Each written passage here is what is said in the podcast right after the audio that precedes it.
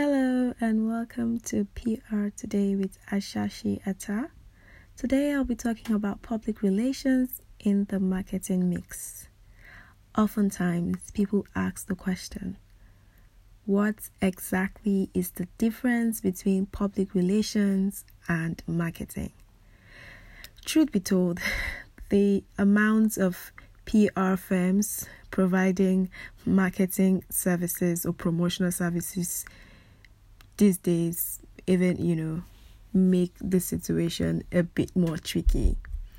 For me, I would say that marketing is structured towards promoting the sale of a particular product and deals with things like advertisements, while you know, public relations is all encompassing and it's a concept of total communication that is geared towards promoting a brand, managing relationship, um, gaining audience loyalty, and with managing relationship, not necessarily with just the audience, with different stakeholders, investors, the media, government, and even internal stakeholders like the staff.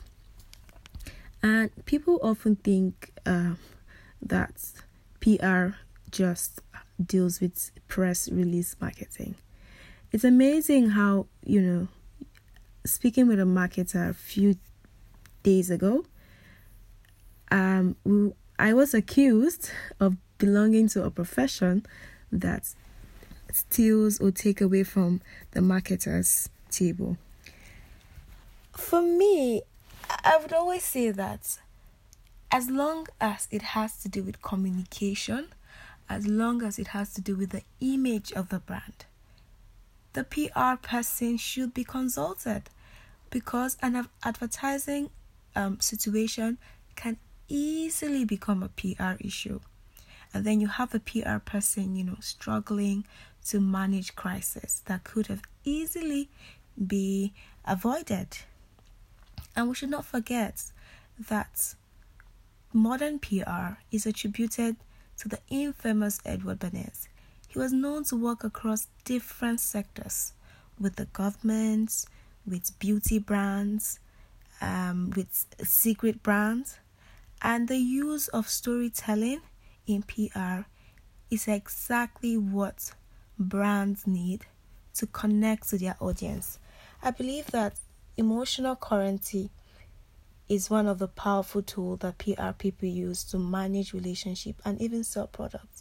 So if your key messaging for advertisements is problematic, that is a PR problem because the PR person needs to ensure that everything going out there is prim and proper.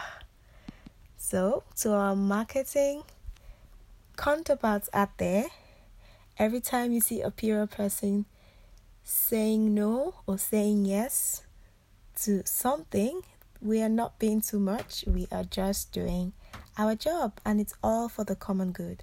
I will end this podcast with the words of Seth Godin People do not buy goods and services, they buy relations, stories, and magic.